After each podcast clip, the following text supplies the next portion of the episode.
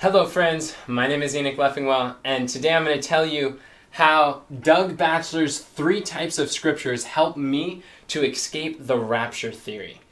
Now, this is a really popular theory uh, popularized by the Left Behind series, these books that are showing that that when Christ comes, many are going to be raptured in this secret rapture. Some are going to be taken, other ones are going to be left, and then they are you might wake up one day and you might turn on the television and see oh, the rapture has come and we are all left behind.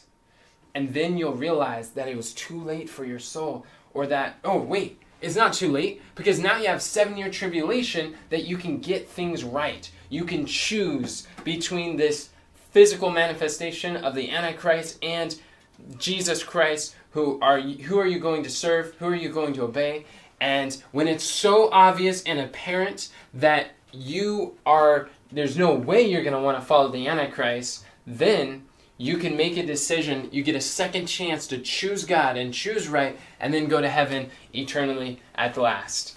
This was a belief that was being, that is still very popular, that is taught very often, and I've studied with different people, pastors, evangelists, teachers, who are promoting this this belief and I I was in as I was entertaining this, as I was considering the teachings of this, there are some very convincing arguments that are used for teaching this rapture theory. One of which they take Daniel chapter 9, the last week, and they throw it, they cut it off from its fulfillment in the Messiah's uh, arrival in the t- times of Jesus, and then they take that one week, that seven years, and they throw it off in the future, and they apply what would have been to the Antichrist. They put it to, uh, I mean, sorry, what would have been to the Messiah to Jesus Christ. They apply that prophecy to the Antichrist. It's definitely a mix-up, and it's it's very convincing. They mention how two are going to be in a field, one shall be taken, and another one left. They show verses that show that Jesus Christ is going to come as a thief in the night. Therefore, it's going to be secret. And these verses, there's lots of verses or some uh, specific verses that they bring up that makes it sound very, um, very believable. And it wasn't until I saw this video from Doug Batchelor, he's an evangelist, that he was explaining that there are three types of scriptures when dealing with any subject, and especially when trying to understand controversial truths or our ideas and beliefs of a controversial or discordant opinions and he was presenting some novel ideas that I'd never heard at the time that made so much sense and helped me to escape this rapture theory.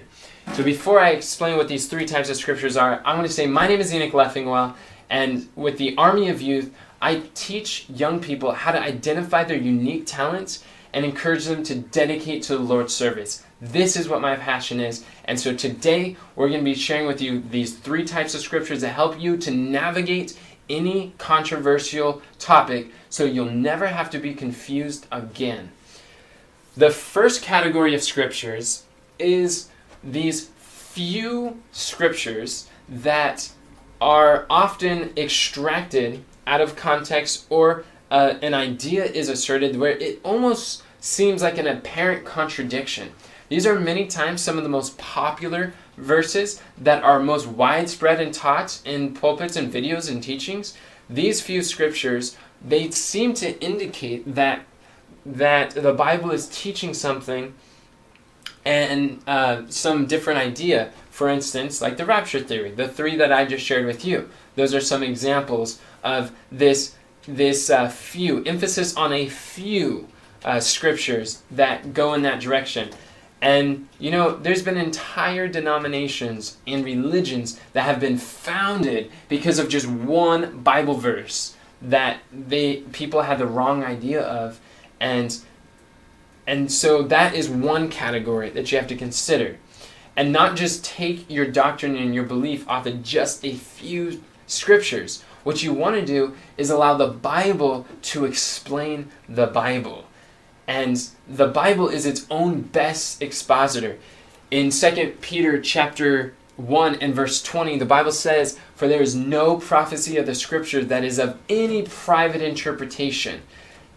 If we were to read a verse and to see well, I think it means that. I think it means that. I think it, and we're all thinking what we think it means. That that's not how the Bible is to be interpreted. We need to go as um, Isaiah 28, uh, 9 through 11 says, we got to go here a little, there a little, line upon line, line upon line, precept upon precept, precept upon precept, allowing the Bible to explain itself and teach what's going on. So we need to look at these three types of scriptures. What you want to do is not get stuck on a few, but gather all of the scriptures together on the subject that you want to know and then let every verse have its proper bearing on the text. And if you can form your theory without a contradiction, then you cannot be in error. You can have the belief and the certainty that you, what you hold is the truth because you've allowed the Word of God, which is the truth, John 17 17, to explain and interpret itself. So you need not guess. It's so simple, a child can do this. So the second category of scriptures is this uh, large, this somewhat medium-sized group of texts of verses that it seems like they can go either way. They might go in the direction that is being promoted, or they might be saying something totally opposite or different. And so it seems kind of um, unclear at the beginning and uncertain and a lot of skeptics and critics of the bible they love to look for these areas of apparent contradictions and they just magnify those and laugh and scoff and say, oh, the Bible cannot be true. But in all reality, there couldn't be anything further from the fact. The number the Bible remains the number one best-selling book for a reason, friends. We would do well to look into how the Bible tells us it should be studied. And Doug Batchelor was going through and he was explaining this and he was showing that these verses they can go either way. It's good to identify them, put them in category two, and you allow that to just be there and as a weight in the evidence.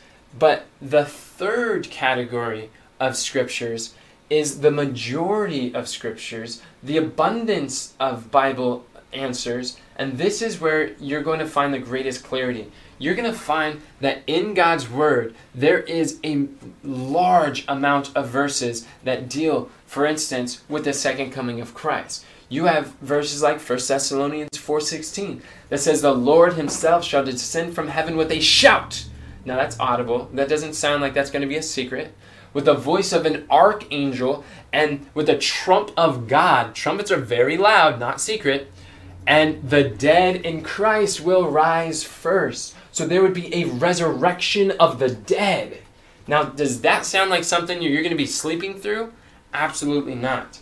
And you go through another verse, like in Revelation 1, chap- uh, verse 9, that talks about how when the Lord comes with clouds and every eye will see him. So the second coming is going to be visual. Every eye is going to see the second coming of Christ. That doesn't sound like a secret. That doesn't sound like something that you just wake up and your spouse next to you in bed is gone and their clothes are lying there. You're like, what just happened? I was left behind. You're, it's nothing is going to be further from the truth. Jesus himself in Matthew 24, that whole chapter is, is answering the question in verse 3 What is going to be the sign of your coming and of the end of the world? And Jesus says that if people say in the desert, there is Christ, don't believe them. If people say that he is over on television, this is Jesus Christ, don't believe them because every eye is going to see. If they if they let you know on the news or on television, Christ is over here in Las Vegas, don't believe them. He said the first answer to his disciples when they're like, "What is going to be the sign of your coming in the end of the world?" He said, "Take heed, listen, that no man deceive you." Deception would be rampant. Deception would, is one of the signs of the last days. And friends, if you can't see this now, then don't you see that there is deception all around us? So now as never before, we need to recognize how to handle the deception, how to handle these controversial truths and ideas that are being taught, these popular theories like the rapture theory.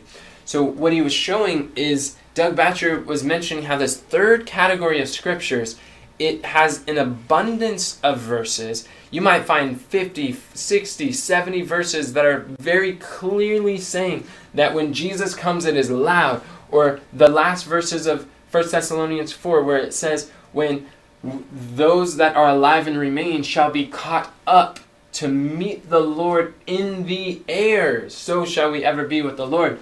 So Christ's feet are not going to touch the earth that we're going to meet him in the air. So anyone who claims to be Jesus on earth is not fitting the Bible testimony of what the second coming is going to look like.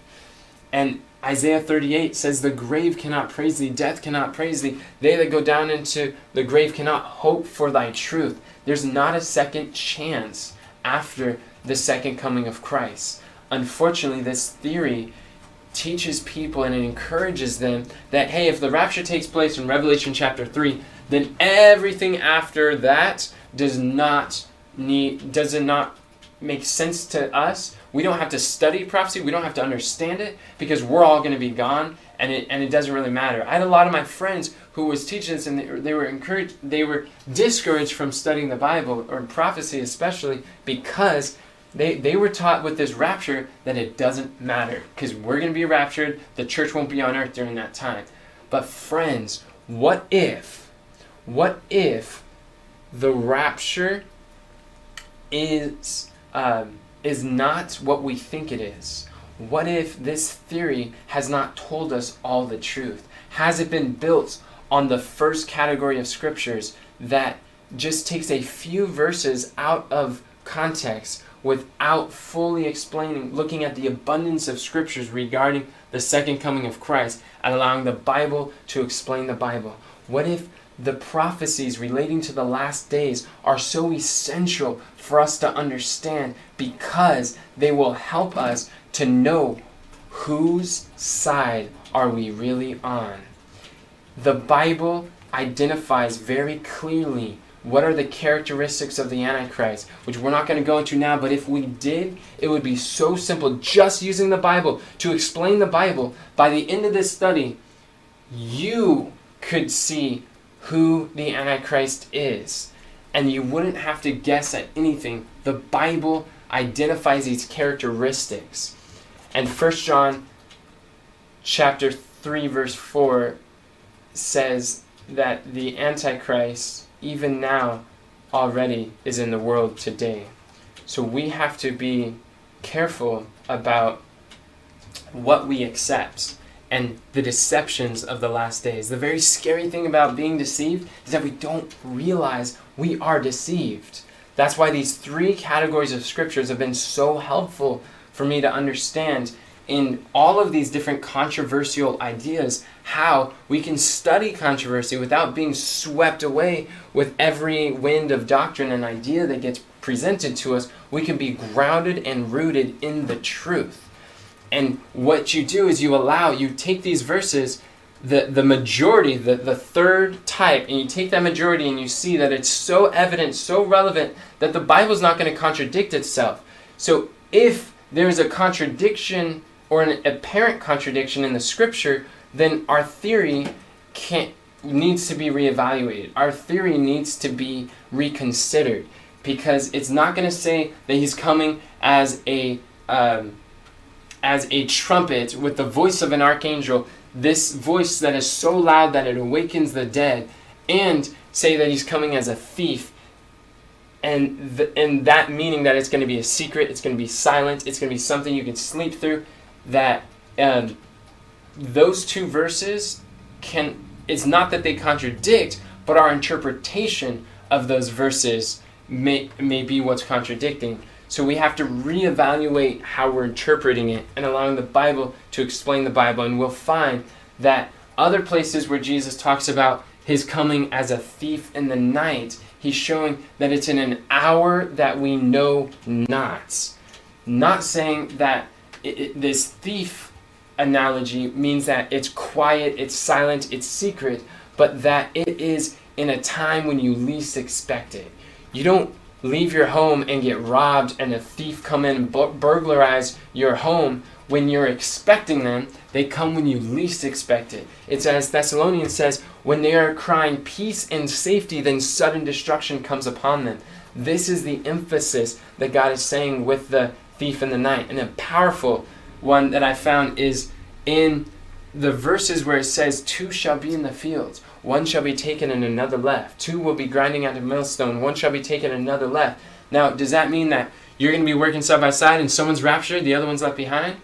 Well, what I find amazing is in Luke chapter 17, when we bring all the scriptures together in the Gospels, every Gospel account where Jesus talks about that event, and you compare them, Matthew, Mark, Luke, and John, they're not going to contradict each other, but they highlight different portions of the same text. And you find in Luke 17 that right after Jesus said, Some shall be taken, some will not, then the disciples ask the question, Where will they be taken? That's a good question. And Jesus responds by saying, Whither the eagles are ga- where, whither the bodies are, thither will the eagles be gathered. So the eagles or vultures, they gather where the bodies are, the dead bodies are. And that is where they are taken. The idea is that they're taken to heaven, but Jesus is saying actually they are those that are taken is not the group that you want to be in. Matter of fact, in Luke 17, Jesus talks about the flood. And he says that they were eating and drinking, marrying and giving into marriage until the flood came and took them all away. So to be taken is not something that you want to be in the rapture. To be taken by the flood was the wicked. And it's again when they're marrying, giving marriage, making long plans for the future, that's when they least expected it, like a thief in the night. Then they the, the flood came and they were found themselves unprepared. So the the bodies at the second coming of Christ is as mentioned in Second Thessalonians chapter 2 where it says that at the second coming is going to slay the wicked at the brightness of his coming. Those bodies will be taken uh, by death, and the vultures will gather. And that was the answer. And when you start to bring all the scriptures together, and those ones that seem like they can go either way, and the other one, the first category that seem like they're just so clear. The rapture is clearly taught in this in the taken verses. But then as you bring the scriptures together and let the abundance of God's word explain itself with you by you laying your preconceived ideas and notions and opinions at the foot of investigation, then the Bible becomes so succinct. It becomes clear and understandable and the the confusion and fuzzy cloudy understanding starts to fizzle away and you can see clearly the sun of righteousness that arises with healing in his wings as first peter 2 peter chapter 1 verse 19 says we have also a more sure word of prophecy where we do well that we take heed as unto a light that shines in a dark place until the day dawn and the day star arise in our hearts i'm telling you friends doug batchelor's three types of scriptures was so helpful for me to escape this rapture theory and to be grounded on the thus saith the Lord and see what the Word of God really teaches on this subject. And I share this with this example, but you can apply these three types of scriptures to anything. And I encourage you to do that, friends. So, in summary, what these three types were is number one, it is a few verses that seem to contradict or they seem to be teaching something. These few are usually the most popular, but that doesn't mean they're always the most well interpreted. The second type is a somewhat larger group. Those these texts could go either way. You're unsure maybe if you can see how they can go in that direction, you can see how they can go in an opposite direction. It's maybe not enough to build your belief yet. What you want to do is the third type of of Scripture is bring all the Scriptures together on the subject that you want to know. Let every word have its proper bearing, and if you can form your theory without a contradiction, then you cannot be in error. This is the larger abundance that are so plain, so clear, they, they cannot be mistaken, and you allow the majority of the Scriptures, the weight of evidence, to interpret the few unclear, the few misunderstood verses, and the unclarity will vanish away. So, friends, these things will help you to escape any false doctrine. that that you want to that that God is leading you into more and more light. And so if you like this video, if you found this to be helpful or encouraging, I encourage you to share this video with other people and let me know in the comment section what stood out to you the most. What uh, was an aha moment that you experienced or what videos would you like me to record in the future or questions to answer. Send in your questions. I want to help you to understand the Bible.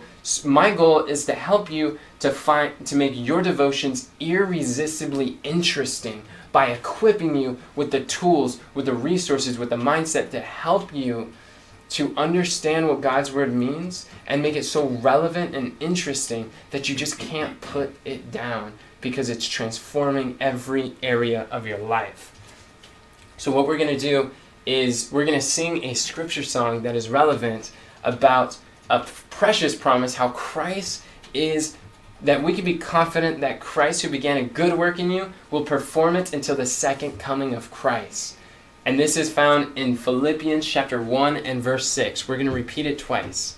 This song goes Being confident of this very thing that he which hath begun a good work in you will perform it until the day of Jesus Christ. Being confident, confident of this very thing. Philippians 1 verse 6 being confident of this very thing, that he which hath begun a good work in you will perform it until the day of Jesus Christ. Being confident, confident of this very thing. Philippians 1 verse 6. Remember this, friends, when you are discouraged or tempted to feel that how am I ever going to handle all this confusion that's going on in the world, you can be confident that Christ who began the good work in you, he's going to perform it until the day of Jesus Christ. If you like this video and you want more trainings like this, subscribe and go to thearmyofyouth.com. On our website, you'll find lots of more training at thearmyofyouth.com that can transform your life forever. Thank you so much for watching, and I pray that you have a great day.